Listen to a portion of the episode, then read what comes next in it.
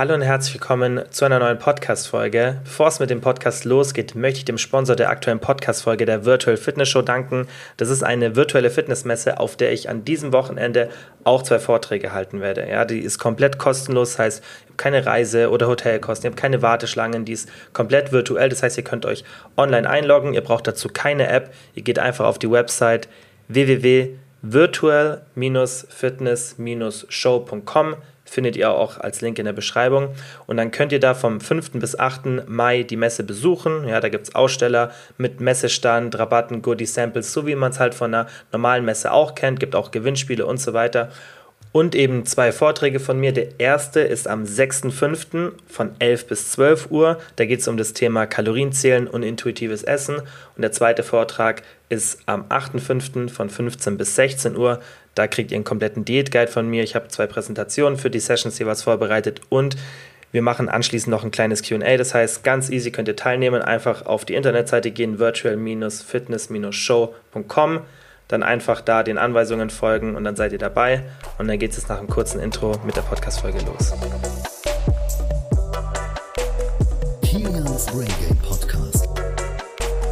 So und kurz bevor es mit dem Podcast losgeht, eine Ankündigung in eigener Sache. Und zwar sind jetzt aktuell wieder sechs Coachingplätze frei. Ihr wisst ja, wir hatten vor kurzem einen sehr langen Annahmestopp und jetzt sind wieder ein paar Plätze frei, weil ich kann einfach nur eine begrenzte Anzahl an Coachingmitgliedern aufnehmen, weil ich kann mich nicht zerteilen und ich möchte es halt auch mit der nötigen Zeit machen, die ich halt für jede ähm, Person brauche. Und jetzt sind halt wieder sechs Plätze frei. Also wer mitmachen will, einfach auf den Link in der Beschreibung gehen. Im Endeffekt einfach auf meine Website Kilian Fäustle mit AE www.coaching.de gehen, dann findet ihr da so ein kleines Formular, könnt ihr einen Termin auswählen für ein kostenloses Beratungsgespräch. Dann erzählt euch die Pam, die das Coaching auch gemacht hat, so ein bisschen, wie es abläuft. Ihr könnt eure Fragen stellen und dann im Nachhinein überlegen, ob es was für euch ist oder nicht. Und dann würde ich sagen, fangen wir jetzt direkt an mit der ersten Frage. Frage Nummer eins war, welche Apps-Übungen machst du nach jedem Training? Also was für ein Bauchtraining mache ich? Ich habe das, glaube ich, letztens in meiner Instagram-Story erklärt. Nein, hier im Podcast, hier im Podcast habe ich erklärt, dass ich ähm, es nicht gut finde, wenn oft behauptet wird, ja, Grundübungen reichen, ähm, um den Bauch zu trainieren und dass da oft eine Disbalance entstehen kann. Ich glaube, es ging um das Thema herausstehender Unterbauch. Und da habe ich eben gesagt, dass ich ähm, aus dem Grund, weil ich einfach keine Disbalancen möchte, meinen Bauch ziemlich häufig trainiere, eigentlich nach jedem Training. Und ähm, bei mir ist es aktuell so, dass ich mehr Bauchübungen an den Oberkörpertagen mache, weil da habe ich logischerweise ein bisschen weniger die Körpermitte drin. Ja, ich habe zwar viele so freie Übungen, ja, wie Rudern und sonstiges, wo ich schon auch den Bauch zum Stabilisieren brauche. Das heißt, ich schaue auch tatsächlich, dass wenn ich dann Oberkörper trainiere, wenig Stabilisation in der Körpermitte habe. Ja, ihr kennt ja zum Beispiel so die typischen Ruderübungen an Geräten, wo man wirklich so einen Support am Bauch hat. Und ich mache es halt meistens so, dass ich frei bin, nicht immer, aber ich bin auch oft frei im Oberkörpertraining, sodass auch der Oberkörper mit stabilisieren muss, aber nicht ganz so stark wie jetzt beim ähm, Unterkörpertraining, wenn man zum Beispiel rumänisches Kreuzheben oder schwere Hip Thrusts macht, wo man wirklich die Körpermitte sehr, sehr stark anspannen muss und dementsprechend habe ich dann da jetzt nicht nochmal so ganz viel Bauchvolumen reingepackt.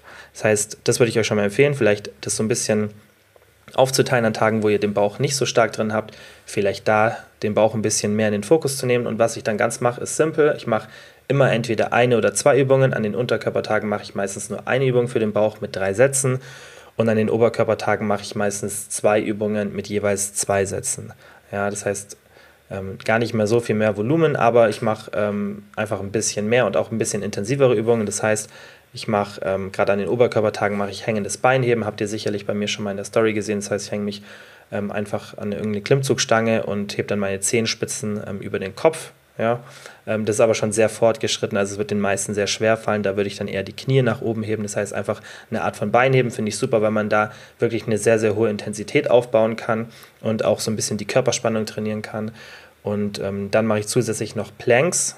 Ja, also ganz normale Planks. Ich mache halt so ein bisschen eine fortgeschrittenere Variante, wo ich wirklich meine Ellenbogen weit nach vorne bringe, ja, ähm, den Bauch sehr, sehr stark anspanne, auch den Po anspanne, damit ich einfach ähm, da ein bisschen mehr Intensität aufbauen kann und dann mache ich eben so eine Vakuumübung, wie ich es im letzten Podcast erklärt habe, dass ich in den Stütz gehe. Also ich mache das nicht im Stehen, sondern im Stütz. Ja, so wie so eine ähm, Liegestütze auf den Knien, aber an der oberen Position und dann ähm, ziehe ich eben meinen Bauchnabel nach hinten in Richtung Rücken und nach oben und das halte ich dann einfach für eine bestimmte Zeit und steigere mich dann natürlich.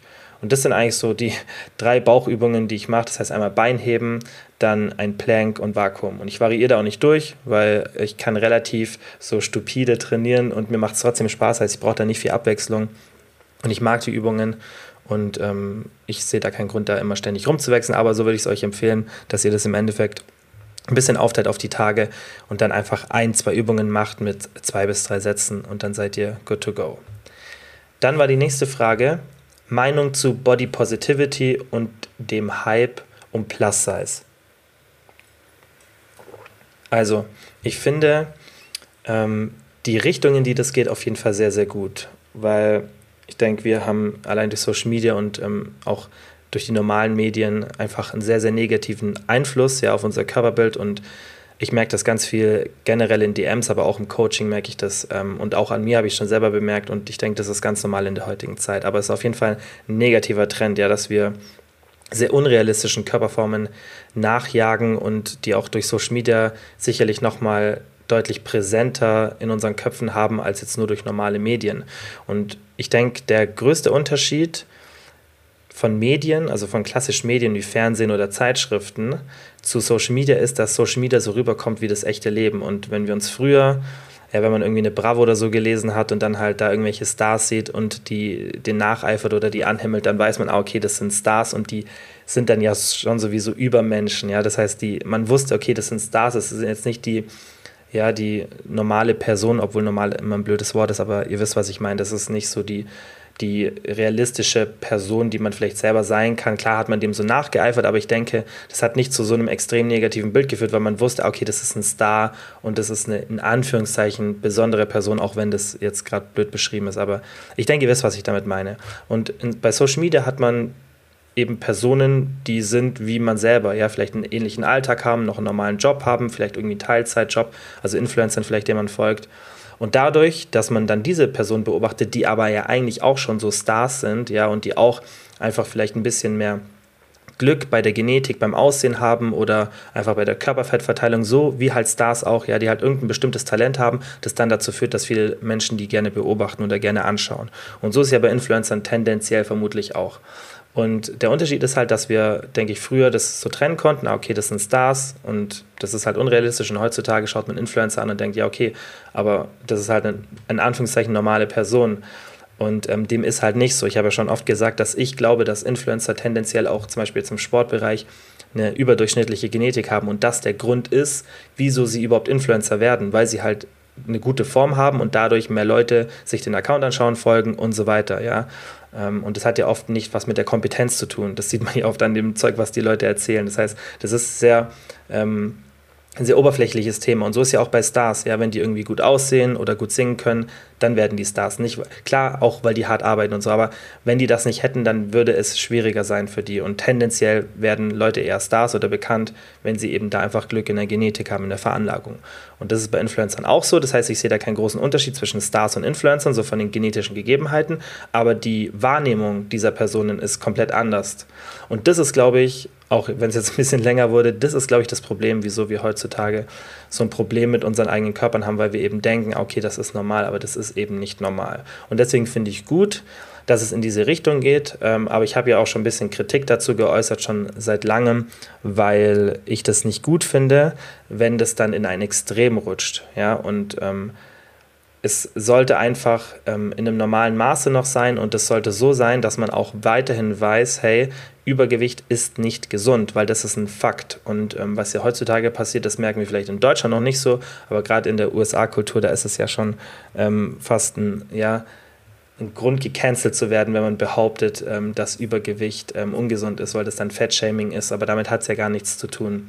Ja, es geht ja nicht darum, dass die Person nicht irgendwie auf ihre Art dann schön ist oder dass die irgendwie ein schlechterer Mensch ist, sondern es geht einfach um den, um den gesundheitlichen Fakt. Und Übergewicht ist halt einfach ein Risikofaktor für die Gesundheit. Heißt nicht, dass jede Person, die einen höheren BMI hat, automatisch extrem ungesund ist, sondern es ist nur ein Faktor von vielen, der beiträgt. Ja? Das heißt, eine Person, die zum Beispiel einen super Körper hat, aber dauerhaft gestresst ist, ja, die ist auch ungesund. Ja? Das ist auch ein ein Faktor, der die Gesundheit negativ beeinflusst. Genauso wie eine Person, die vielleicht ganz wenig Stress hat, sonst alles super macht, aber dafür übergewichtig ist, ja, dann ist das halt ein weiterer negativer Faktor für die Gesundheit, den man korrigieren sollte, wenn man das hinbekommt. Und deswegen muss man eben aufpassen, dass man das Thema nicht verharmlost. Darum geht es mir, glaube ich, eigentlich nur, warum, warum ich da immer auch so ein bisschen dann in dem Bezug Kritik geäußert habe, weil ich finde, Übergewicht sollte wie alles andere, was gesundheitsschädlich ist, nicht verharmlost werden.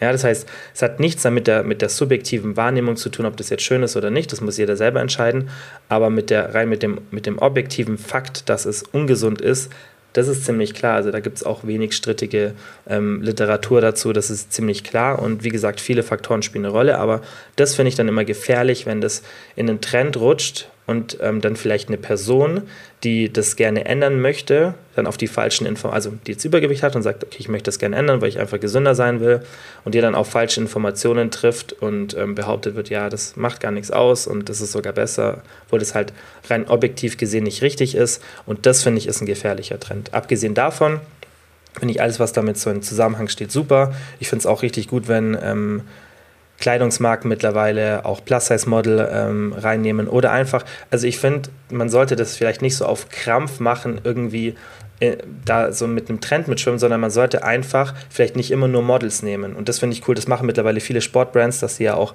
ähm, Leggings oder andere Klamotten an einfach Personen, die einen normalen Körper haben. Das, was ja dann immer die Models haben, das ist ja so das obere, die oberen paar Prozent, was auch genetisch einfach möglich ist. Und das ist vielleicht echt ein guter Trend, dass es einfach an normalen Personen gezeigt wird und wir dadurch ein bisschen ein realistischeres Bild bekommen.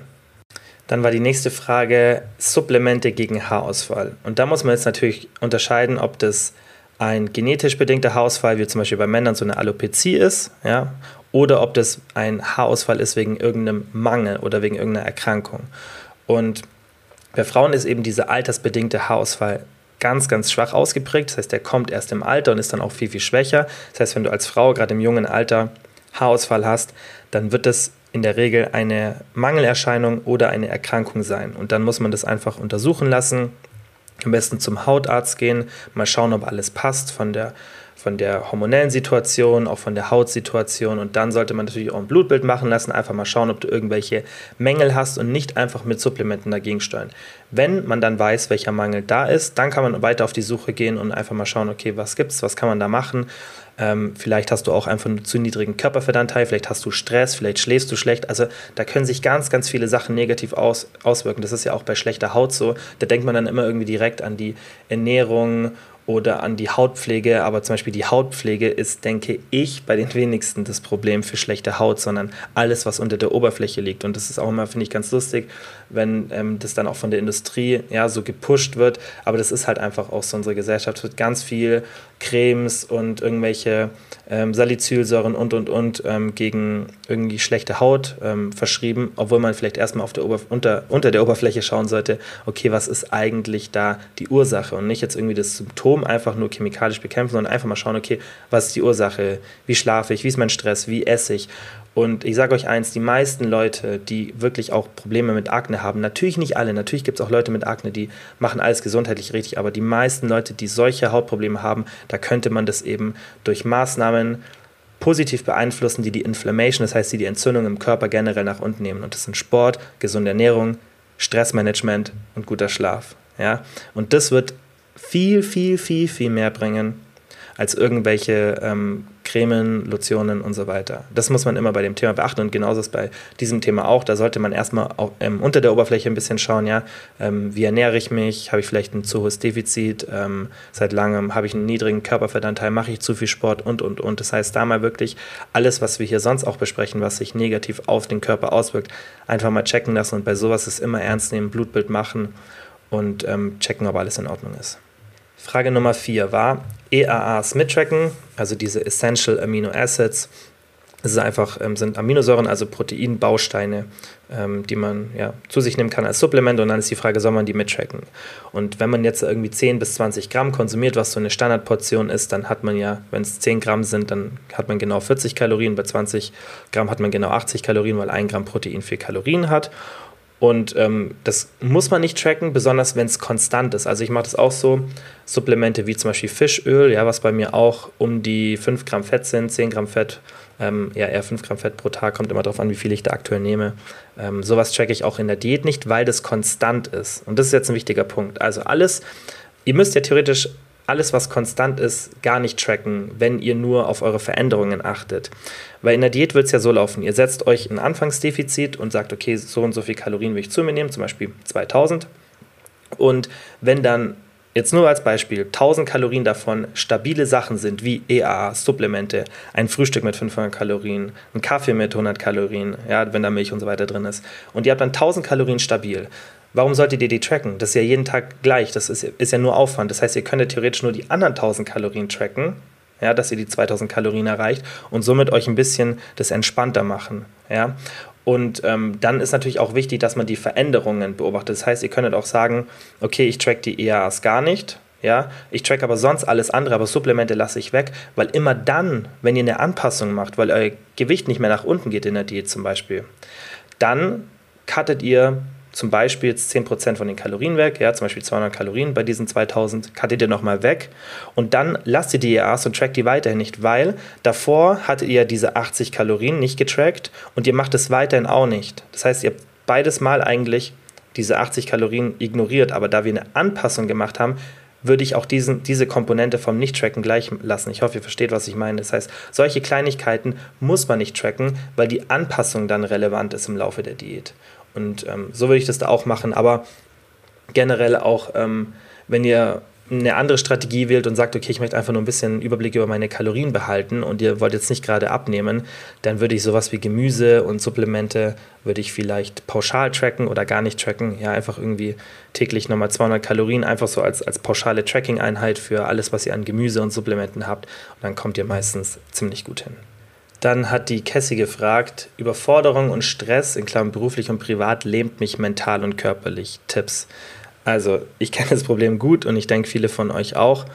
Und ähm, wichtig ist, dass ihr wirklich darauf achtet, dass ihr euren Stresslevel ständig kompensiert. Das heißt, dass ihr ständig Maßnahmen für euer Stressmanagement habt. Denn was ziemlich klar in der Literatur zu sehen ist, ist, dass wenn wir mehrere Cortisol-Bouts, also Erhöhungen, Stressphasen haben, ja, wenn es so drei, vier, fünf, sechs Stressphasen sind, ja, die wir ständig haben, ja, nacheinander und die wir nicht kompensieren, dann steigt unser Risiko auf Depressionen und Angstzustände extrem. Ja, das heißt, sehr, sehr negative Folgen aufgrund von Stress. Und deshalb ist es wichtig, dass man da präventiv handelt, weil man merkt es nicht währenddessen, sondern man merkt es erst danach.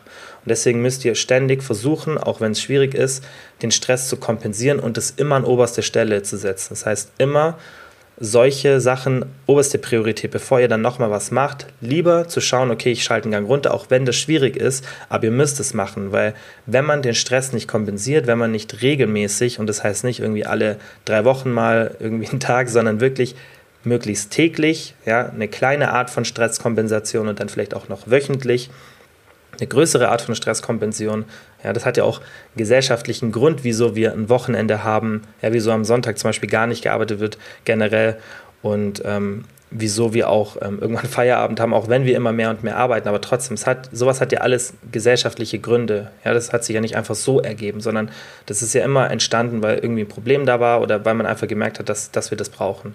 Und ähm, den Stress täglich zu kompensieren ist super wichtig. Das heißt irgendwie Sport, einfach irgendwas. Da ist auch nicht mehr wichtig, ja, dass ihr euch an diese typischen Sachen haltet, wenn ihr irgendwie mal das auf Google eingebt, irgendwie Stressmanagement oder so, sondern einfach, dass ihr das macht, was euch in dem Moment entspannt und wo ihr sagt, hey, damit fühle ich mich gut. Das ist für jeden was anderes. Und es sind für manche total absurde Sachen, ja, aber das spielt keine Rolle. Es muss einfach nur irgendwas sein, was euch wirklich entspannt, was euch Spaß macht und ähm, auch diese, diesen Druck von den anderen Sachen ein bisschen rausnimmt. Und ähm, da, deswegen gibt es jetzt nicht so diese Tipps, mach das oder das. Klar kann man auch Mindfulness Meditation, haben wir jetzt auch schon hier oft drüber gesprochen und sowas machen. Aber ähm, find irgendwas für dich, was du auch regelmäßig integrieren kannst, was auch leicht für dich zu integrieren, das heißt, was vielleicht nicht so einen großen Zeitaufwand hat, um das überhaupt zu machen. Weil wenn du jetzt sagst, hey, keine Ahnung, ich fahre gerne in die Therme und die ist irgendwie eine Stunde weg, dann ist es halt auch keine gute Kompensationsmaßnahme in Bezug auf tägliche Aktivitäten, weil du es halt selten machen kannst, sondern du musst irgendwas finden, was für dich in einer nahen Umgebung ist, was vielleicht auch noch ähm, mit einem niedrigen finanziellen Aufwand verbunden ist und dass du dann einfach dadurch deinen Stress gut managen kannst. Die nächste Frage war, sehr rundes, dickes Gesicht nach Muskelaufbau, aber mit Körper zufrieden.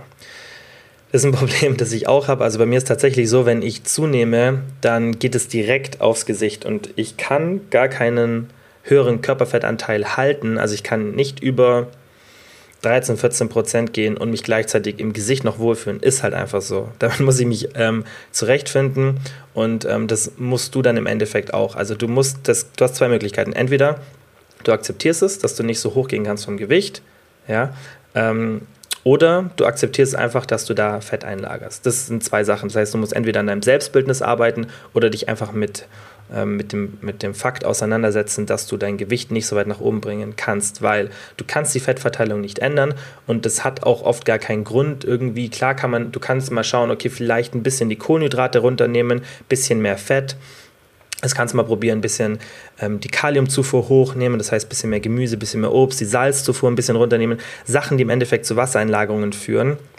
Einfach mal die Podcast-Folge hier anhören, ich habe ja auch schon eine dazu gemacht.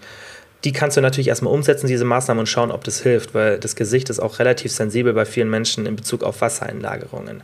Ja? Und ähm, wenn das nicht hilft und du dich immer noch unwohl fühlst, dann wie gesagt, hast du eben diese leider nur diese zwei Optionen, dass du dich einfach damit ähm, abfindest oder ähm, dass du eben an deinem Selbstbildnis arbeitest, was vermutlich ähm, die bessere Option für dich ähm, im Hinblick auf die lange Sicht wäre. Aber wie gesagt, ich kann zum Beispiel bei mir verstehen, ich habe jetzt nicht ein super ähm, extrem, extrem positives Selbstbildnis, aber ich denke schon ein relativ normales und ähm, ich fühle mich trotzdem nicht wohl damit.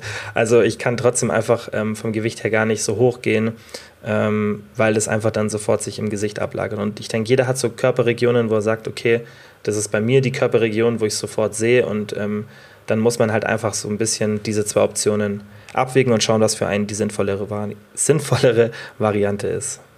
Dann war die nächste Frage von der Eva. Wie trainieren, wenn man nicht mehr Muskeln aufbauen, sondern halten will? Also im Endeffekt, wenn du das machen willst, dann solltest du die Intensität nicht steigern. Ja? Das heißt, du solltest nicht intensiver und nicht mit schwereren Gewichten trainieren und du solltest dein Trainingsvolumen nicht erhöhen. Das kannst du auch auf einzelne Muskelgruppen beziehen. Ja, das heißt, wenn du sagst, okay, zum Beispiel höre ich ganz, ganz oft im Coaching, hey, ich möchte meine Oberschenkel nicht weiter trainieren, dann solltest du da einfach das Minimum an Volumen machen, ja, ähm, damit du keine Disbalancen hast und solltest dich einfach da nicht in den, in den Gewichten steigern.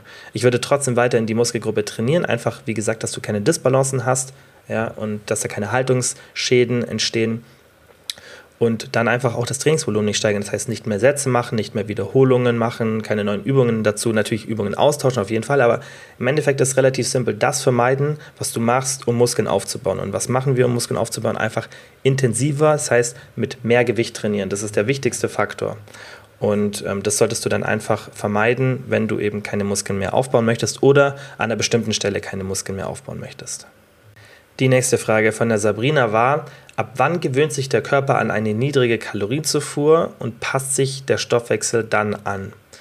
Also, wann der Körper sich an dieses Gewicht oder an eine niedrige Kalorienzufuhr gewöhnt, das ist sehr individuell, weil jeder eben ein Setpoint und Settling Point hat. Und auch dazu habe ich schon mal eine Podcast-Folge gemacht. Das heißt, wenn ihr da mehr Infos wollt, hört euch die unbedingt an, weil das ein super interessantes Thema ist. Und ich fasse das ganz kurz hier zusammen, aber hört euch wirklich die Folge an, weil das ist sehr, sehr interessant. Und ähm, gibt euch dann, denke ich, auch ein bisschen Aufschluss, wieso euch, äh, wieso euer Körper sich oft wehrt, wenn ihr irgendwie zunehmen oder abnehmen wollt. Tendenziell eher leider beim Abnehmen. Und zwar haben wir ein relativ festgelegtes Gewicht. Das heißt, es ist genetisch bedingt, wo sich unser Körper gerne befindet. Ja, normalerweise müssten wir dann aber, wenn diese Theorie vom Setpoint, das ist eben die Setpoint-Theorie, und viele behaupten immer noch, dass sie stimmt, aber die sind dann leider ähm, ein bisschen so auf dem falschen Pfad, weil wenn die, die Setpoint-Theorie stimmen würde, dass der Körper sich wie ein Thermostat immer an einem bestimmten Gewicht wieder sich anpendeln würde, dann erklärt sich nicht, wieso wir in Deutschland mittlerweile ungefähr 40 Prozent Übergewicht haben. Ja, teilweise sogar noch mehr. Und das ist eben, weil die Settling Point Theorie die vermutlich richtige ist. Und bei der Settling Point Theorie wird der genetische Set Point kombiniert mit den um, ähm, Umständen, die wir aktuell haben. Ja, das heißt, wenn wir uns zum Beispiel mal in dritte Weltländer ähm, reindenken, die haben ganz andere Umstände als wir und die haben super wenig Übergewicht, weil die zwei Faktoren haben. Um an Nahrung zu kommen, müssen die sehr viel körperliche Arbeit leisten. Das heißt, die Berufe sind meistens körperlich, ja, das heißt, sie verbrauchen viele Kalorien um an das Geld zu kommen, um sich dann Nahrung zu kaufen. Bei uns ist es genau andersrum. Wir haben in der Regel Jobs, die sehr, sehr wenig Aktivität abverlangen und wir verdienen bei diesen Jobs auch noch mehr Geld, wodurch wir uns noch mehr Nahrung holen können. Das heißt, für uns, um an Nahrung zu kommen, benötigen wir sehr, sehr wenig Energie. Aber unser Körper hat sich in einer Zeit entwickelt, in der wir immer viel Energie benötigt haben, um an Nahrung zu kommen. Das heißt, wir mussten jagen, suchen und so weiter. Ja? Und dieses Szenario ist nicht mehr da. Das heißt, die Umstände, ja, das heißt die Umweltfaktoren, Umwelteinflüsse, ja, wie wir leben, ähm, welche Nahrung verfügbar ist und so weiter, das wirkt sich auf unser Settling Point Gewicht aus und eben nicht ja, wie so ein Setpoint, dass wir wirklich ein, ein stabiles Gewicht haben, sondern das ist eine Kombination von dem, was wir genetisch bedingt gerne als Körperfettanteil haben, ja, was unser Körper an Körperfettanteil haben möchte, auf jeden Fall, das gibt es, aber auch die ähm, Umwelteinflüsse, wie wir einfach leben, beeinflussen das. Und deswegen ist es schwierig zu sagen, ab wann der Körper sich ähm, an so eine niedrige Kalorienzufuhr nicht gewöhnt, aber wann der sich halt anpasst. Aber tendenziell ja, ist es irgendwo bei den meisten Frauen so, ja, ab 18% Körperfettanteil, bei den meisten Männern so ab 10% Körperfettanteil, wo wirklich diese negativen Folgen immer stärker werden und wo der Körper und der Stoffwechsel sich wirklich stark gegen den weiteren Gewichtsverlust wehren oder auch weiteren Fettverlust. Und das ist sehr stark genetisch bedingt. Bei manchen Menschen ist dieser Punkt sehr, sehr spät. Ja, und das ist auch, was man in der Literatur sieht. Und ich sehe das auch ganz oft im Coaching, dass wahnsinnig unterschiedlich ist, ab welchem Punkt eine Person in der Diät mehr Probleme mit dem Hunger bekommt. Und was dann einfach der Fakt ist, ist, dass manche Menschen, und das sage ich auch immer wieder, einfach ein bisschen mehr Energie aufwenden müssen, sozusagen. Ja, das heißt, mehr Nahrungsplanung, mehr ähm, Denken an Aktivität und so weiter. Ja, das heißt, manche Menschen müssen einfach mehr machen, um ein bestimmtes Gewicht zu erreichen. Wie bei allen anderen Sachen hat man einfach ähm, eine genetische Prädisposition. Dafür fällt diesen Personen vielleicht irgendwas anderes im Leben leichter. Das ist halt einfach so. Damit muss man sich auseinandersetzen. Aber tendenziell kann man schon sagen, bei Frauen irgendwo so ab 18 Prozent wird es generell so ein bisschen problematisch oft und wo der Körper sich stärker wehrt bei Männern irgendwo so bei 10 Prozent. Aber auch da spielen wieder viele Faktoren eine Rolle. Das heißt, wie setze ich die Diät auf? Was für ein Defizit habe ich? Wie habe ich meinen Stress im Griff? Wie gut schlafe ich? Wie viel Aktivität habe ich? Und so weiter. Alles, was wir hier schon ähm, oft besprochen haben. Dann die nächste Frage. Wie kann man während der Diät seine Libido steigern? Und das ist ein Thema, das relativ komplex ist, ja, weil da muss man auch natürlich wieder schauen, Mann oder Frau, hormonelles Profil und so weiter. Ja, aber wenn wir jetzt einfach mal von einem normalen Szenario ausgehen, dass mit dir alles gut ist, heißt, dass du keine gesundheitlichen Auswirkungen hast, ähm, dann müssen wir natürlich schauen, okay, wo ist dein Körperfettanteil? Weil wenn dein Körperfettanteil auch unter diese Bereiche, wie gerade eben besprochen, ja, irgendwo zwischen 18, 20 Prozent bei Frauen und bei Männern 10, 11, 12 Prozent, wenn es da in die Grenze in die geht, in diese Richtung geht oder vielleicht sogar ein bisschen nach unten, dann wirst du einfach Probleme haben mit der Libido. Und das ist einfach relativ simpel, weil wenn der Körper in einem Defizit ist an Energie und auch noch Körperfett verliert. Ja, das heißt, wenn diese beiden Faktoren zusammenstoßen. Und wenn wir jetzt mal so ein bisschen Richtung Evolution wieder denken, dann macht es auch einfach nur Sinn, weil der Körper eben zum Beispiel die reproduktiven Systeme nach unten fährt, weil er in dieser Situation der Hungersnot während der Evolution keinen Sinn dahinter gesehen hat oder die Leute haben sich eben nicht durchselektiert, die da keinen Schutzmechanismus hatten. Das heißt, die Leute hatten Probleme beim Überleben, wo die Reproduktionsfähigkeit ähm, einfach nicht abgenommen hat und dadurch haben wir uns halt einfach so rausselektiert. Das fängt ja schon viel früher an als nur bei uns als Spezies. Aber das ist der Grund im Endeffekt. Der Körper sieht in der Hungersnot keinen Grund, die Reproduktion weiterzuführen, weil es einfach ein, ein, Faktor ist, den wir nicht brauchen in dem Moment. Ja, das ist nicht lebensnotwendig und deswegen fährt der Körper solche Sachen runter. Auch wie vorhin mit dem Haarausfall angesprochen, ganz, ganz viele Sachen, ja, die so Luxusprobleme für den Körper sind, ja, die werden immer weiter runtergefahren, weil es wichtig für den Körper ist, dass die lebenserhaltenden Maßnahmen, dass die noch funktionieren. Und natürlich auch, dass wir einfach so einen kleinen Energiepuffer haben. Und umso weiter du mit dem Fett runtergehst, desto irrelevanter wird es für den Körper. Und deshalb geht eben die Libido runter und da kann man auch nicht so viel dagegen machen, außer eben dann wieder mit der Diät ähm, aufhören oder regelmäßige Diet Breaks einbauen, damit eben viele Hormone wie zum Beispiel Leptin und Cortisol sich auch wieder normalisieren können, ja, oder auch Testosteron, gerade bei Männern, damit eben diese Funktion ein bisschen aufrecht bleibt. Also regelmäßige Diet Breaks würde ich immer machen, um solche Probleme zu vermeiden. Und das, ähm, da habe ich auch schon mal eine Podcast-Folge gemacht, wie zu den meisten Themen. Deswegen hört euch die am besten an. Da habe ich eine komplette Anleitung gemacht, wie man Diet Breaks macht, wann man die machen sollte, wie oft und so weiter. Und ähm, dann baut die regelmäßig in eure Diät ein, weil die helfen wirklich mit diesen ganzen Nebenwirkungen einer Diät besser klarzukommen. Und dann die letzte Frage für heute von der Dani war Pam R. Also ich denke, da hat sie sich einfach vertippt. Also Pam Workouts für schlanke Beine. Also egal, was ihr auf YouTube, Social Media oder sonst wo seht, wenn jemand behauptet, dass ihr mit einem bestimmten Trainingsplan eine Definition an bestimmten Körperbereichen erreichen werdet, dann ist es gelogen. Es gab vor kurzem eine Studie, die da einen Trend gezeigt hat, wo man vielleicht sagen kann, dass man mit punktuellem Training ja doch ähm, an bestimmten Körper, Körperpartien Fett verlieren kann. Aber das ist eine Studie, die gegen x viele andere Studien ähm, ansteht, die genau das Gegenteil zeigen. Das heißt, das ist noch nicht ganz klar. Und auch anekdotisch gesehen sieht man eben, gerade jetzt zum Beispiel im Bereich von Coachings, dass das einfach nicht funktioniert und auch von der Erfahrung von den meisten Menschen. Das heißt, ähm, die Studienlage ist relativ eindeutig und ähm, was noch dazu kommt, ist, dass diese Leute, die diese Workouts machen, ja, das ist nicht nur eine Person, sondern es machen ja ganz, ganz viele, ähm, dass die sich, also die denken sich das ja aus. Das heißt, die benutzen ja nicht mal die wissenschaftlichen Protokolle, ja, wo die jetzt in ein, zwei Studien mal untersucht wurden. Das heißt, die denken sich das komplett frei aus und dadurch ist das, was die machen, schon mal gar nicht ähm, eine Option für sowas. Wenn, dann müsste man diesen Protokollen folgen, aber auch sowas würde ich euch nicht empfehlen, weil die Erfolgsgarantie sehr, sehr gering ist. Und ähm, Fett an einer bestimmten Körperstelle zu reduzieren funktioniert leider nicht, sondern das passiert immer kontinuierlich und man kann es nicht beeinflussen. Ich habe auch, glaube ich, in der letzten oder vorletzten Folge mal kurz über das Thema Kryolipolyse gesprochen. Denke ich, bin mir nicht sicher, ob ich es kurz angesprochen habe.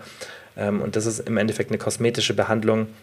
Und selbst die zeigt in ein paar Studien, dass die Gefahr da ist, ja, oder ich glaube, das war eher anekdotische Berichte von Leuten, ähm, dass die an dieses Körperfett wieder an anderen Stellen kommt. Ja? Also Kryolipolyse empfehle ich euch auch nicht uneingeschränkt. Das kann man probieren. Ich bin aber eigentlich kein Freund davon, weil ähm, kosmetische ähm, Eingriffe zur Reduktion der Fettmasse nur in ähm, Fällen Sinn machen, wo man sich wirklich seinem eigenen Selbstbild bewusst ist und gerade aus gesundheitlicher Sicht schon mal gar nicht, ja, weil das wirst du sofort wieder zunehmen, weil du deine Gewohnheit nicht verändert hast. Deswegen bin ich auch kein Freund von Fettabsaugung und sonstigen. Ähm, oder Magenverkleinerung ist auch so eigentlich ein ziemlich heavy Eingriff und ähm, klar kann es helfen, aber du solltest erstmal schauen, dass du alles in deiner Macht Stehende tust, damit du deine Gewohnheiten änderst und dann kann man über solche Sachen sprechen. Aber um nochmal zurückzukommen, Workouts für bestimmte Körperpartien werden nur deinen Muskelaufbau beeinflussen. Was man natürlich machen kann, ist zum Beispiel, wenn man sagt, okay, ich habe irgendwie an den Oberschenkeln, da fühle ich mich vom, vom, ja, vom Körperfett oder einfach wie da mein Gewebe ist, vielleicht nicht so wohl. Natürlich kann man auf jeden Fall probieren, da Muskeln aufzubauen, weil wenn du mehr Muskeln hast, ja, dann wird das Gewebe tendenziell etwas fester. Und das ist ja auch zum Beispiel auch bei Zellulite eines der wenigsten Sachen, die ein bisschen helfen kann.